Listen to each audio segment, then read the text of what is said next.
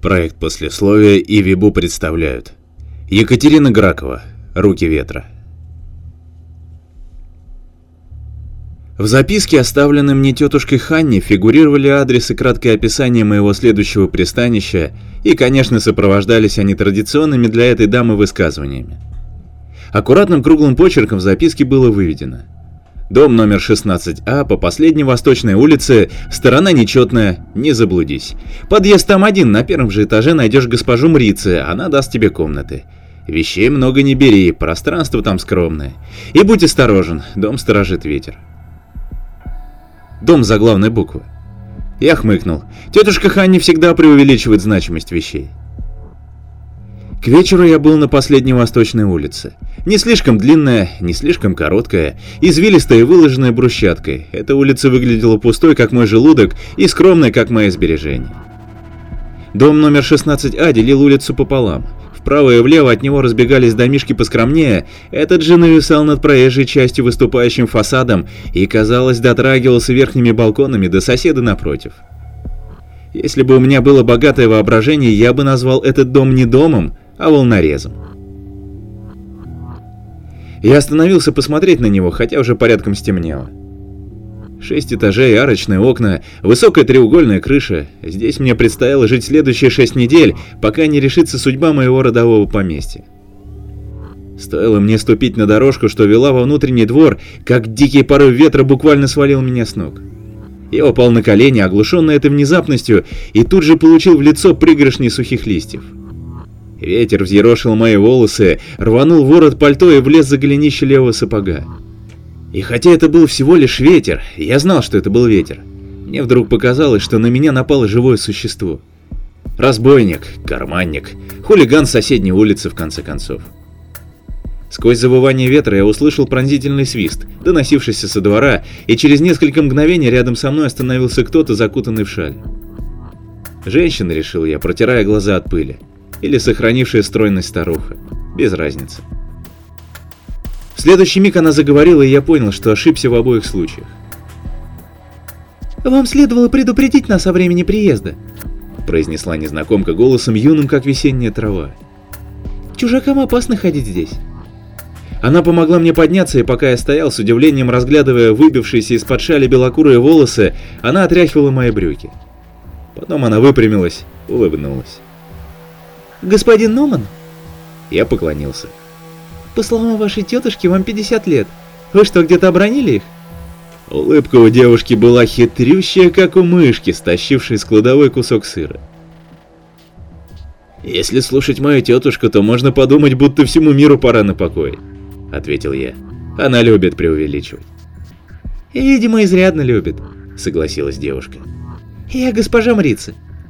«Вы?» Я не удержался от удивления.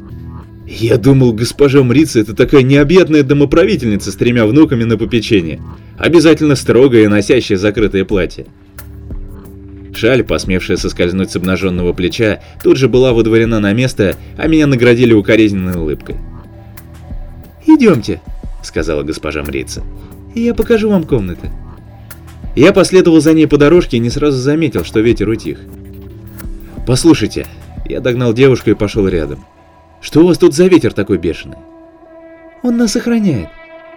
Я вспомнил содержание тетушкиной записки, кивнул. «Да, это я уже понял, но почему?» «Потому что ему так хочется». «Но ведь ветер — это всего лишь природное явление, стихия».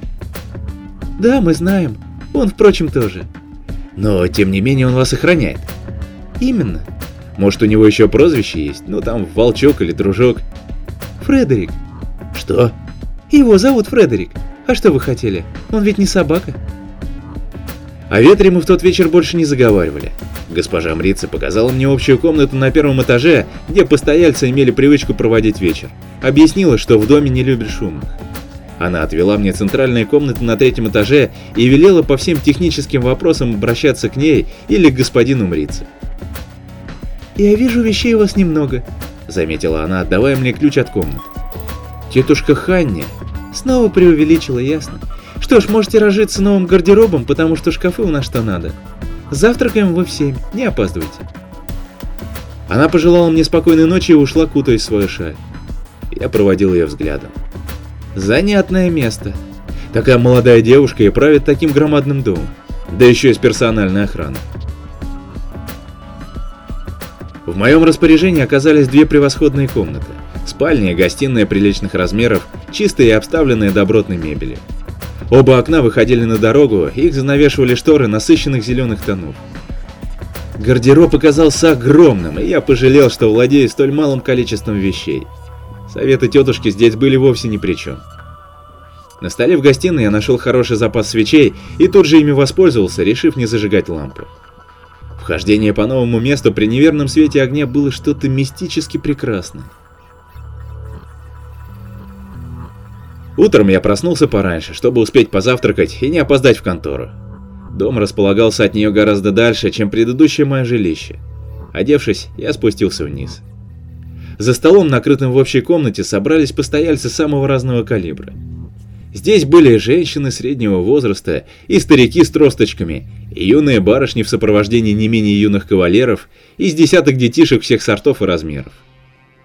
Одеты все были в разное, кто-то получше, кто-то похуже, и моя скромная рабочая одежда не выделялась на этом фоне, как в общей кладке не выделяется отдельный кирпич. Признаться, такое положение дел меня обрадовало, потому что я не любил, когда во мне признавали бедняка. Вошла госпожа Мрица, и все поприветствовали ее, как члены своей семьи. Девушка всем улыбалась, у всех спрашивала самочувствие, некоторым пожимала руки, детишек гладила по голове. Пройдя мимо меня, она улыбнулась, и я сразу вспомнил мышь-расхитительницу. За вкусным и сытным завтраком я не сразу заметил, что разговоры, ведущиеся за столом, нисколько не напоминают привычное ворчание и сетование разномастной аудитории на свою судьбу или положение дел. Кто-то хвастался новыми достижениями, кто-то хвалил соседей. Парочка стариков в углу делилась впечатлениями о прочитанном историческом романе, а барышни, вопреки моему представлению о них как о созданиях легкомысленных, делились радостями материнства. Никто, ровным счетом никто не был несчастен или сердит. Я заметил, что госпожа Мрица взирает на них с выражением истинного довольства и покоя, и подивился, как она могла собрать в доме столько счастливых людей. За порогом не успел я десяти шагов пройти, на меня снова напал ветер. За ночь я как-то позабыл о нем, да и не думал, что этот чертяка станет крутиться здесь утром. И он снова застал меня врасплох. Я с трудом удержал шляпу, но он раскидал полы моего пальто. Стоило мне запахнуться, как навстречу мне понесся маленький полевой смерч. Я было отвернулся, но тут откуда-то из дома засвистели, и смерч опал. Ветер стих и вообще, кажется, умчался куда-то прочь. Я посмотрел на подъезд. На пороге дома стояла госпожа Мрица и улыбалась. День прошел в заботах. Начальство в который раз отказывало мне в переводе на другую должность, хотя никаких препятствий к этому, кроме близкого неустроенного родственника, не существовало. Уже четвертый раз на место, словно специально придуманное для меня, садился посторонний для фирмы человек. И неудивительно, что я пребывал не в самом лучшем расположении духа. Возвращаясь домой, я мысленно награждал начальство красочными ярлыками, призванными показать, что человек этот не только заблуждается, но и вскоре поплатится за ошибки. Думать так было не слишком хорошо, но я никогда не мнил себя правильным человеком. Я так погрузился в свои проблемы, что не заметил, как дошел до дома, прошел через общую комнату и поднялся на третий этаж. Только у дверей своей квартирки я опомнился и подивился, что ветер проигнорировал меня. Более того, его присутствие я и вовсе не почувствовал, и это заставило меня отвлечься наконец от своих проблем. Переодеваясь ко сну, я думал о госпоже Мрице. Хорошенькая, как ручная мышка, она казалась мне странно всемогущей. Она не только держит дом, но и повелевает ветром. Как? Знает ли господин Мрицы, которого я еще и в глаза не видел, что ему круто повезло? Посреди сна, в котором я сбрасывал с городского моста верещавшее начальство, что-то разрушило оковы моих видений, тряхнув стеклами в оконных рамах.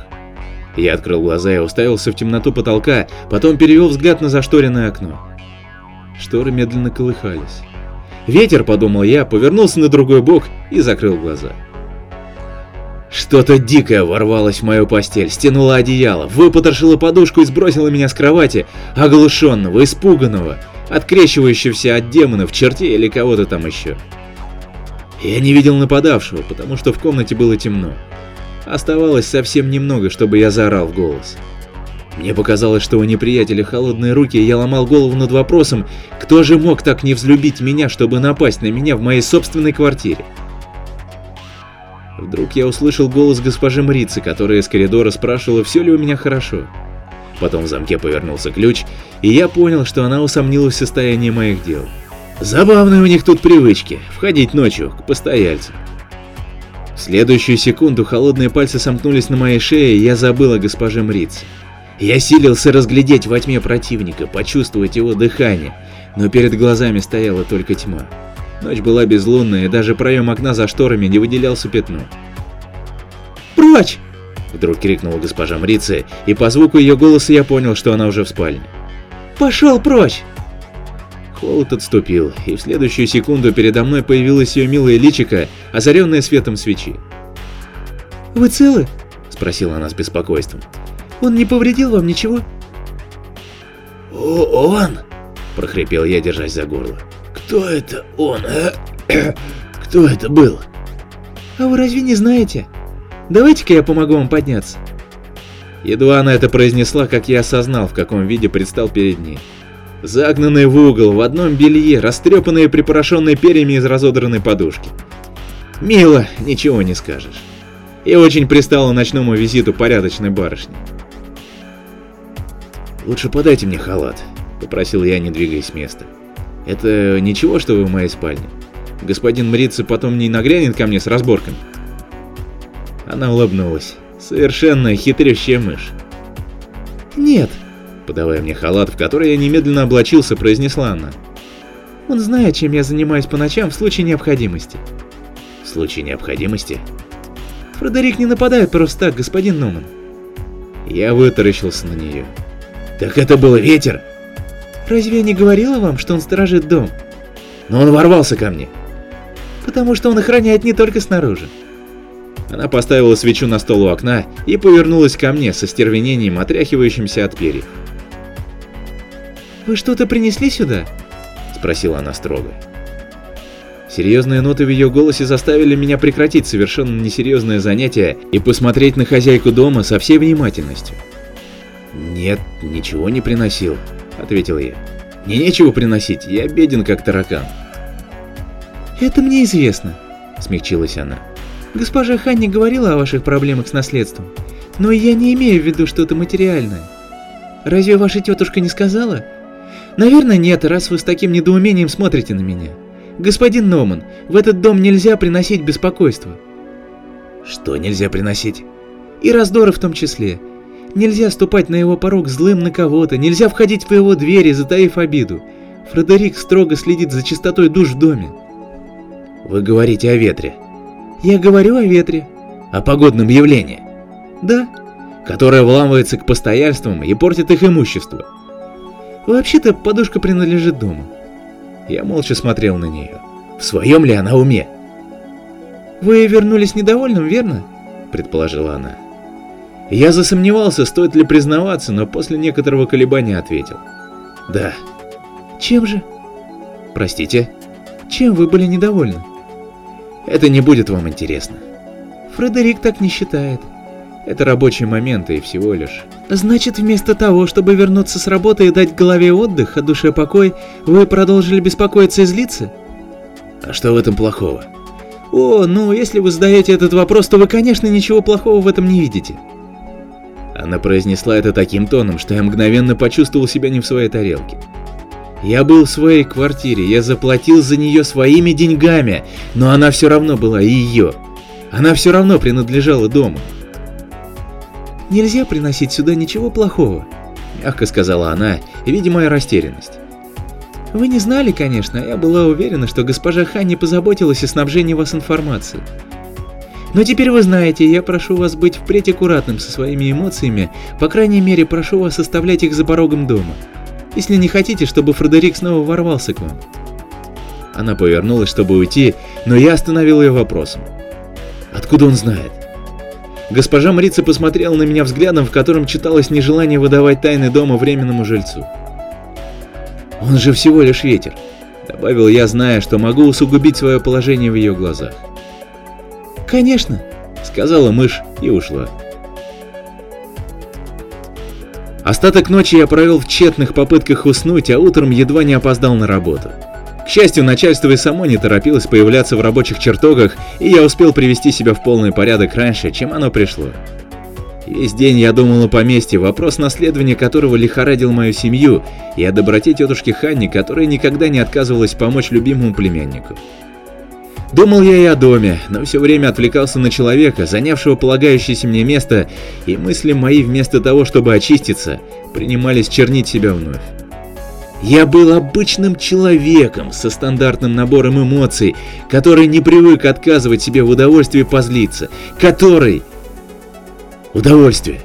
Эта мысль пронзила меня как молния прямо посреди кабинета начальства, которому я принес рабочие бумаги, и я вместо того, чтобы положить их ему на стол, застыл на полпути с самым дурацким выражением лица. Удовольствие? Возможно ли это? Чтобы в этом была причина? Господин Номан, позвало меня начальство. Я дождался окончания рабочего дня, ломая голову над этой мыслью и отправился на последнюю восточную улицу, надеясь, что мне удастся докричаться до ветра. Послушает ли он меня? Отзовется ли? Подходя к дому, я замедлил шаг. Что, если он снова набросится на меня? Ведь я все еще не освободился от негативных эмоций, а мои благие намерения пока не были ему известны. На дорожку я ступил осторожно. Да, ветер был на месте. Он подхватил меня в свои холодящие объятия, забрался в карманы пальто, растрепал шарф. Попытался вырвать из руки папку, но быстро потерял к ней интерес, как будто что-то почувствовал. «Фредерик», — позвал я его.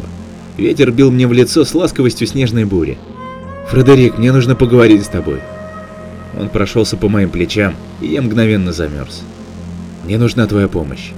Ветер на мгновение отступил, но напал снова, и я прикрыл лицо ладонью, когда он накрыл меня отбирающим дыхание шквалом. «Выслушай меня!»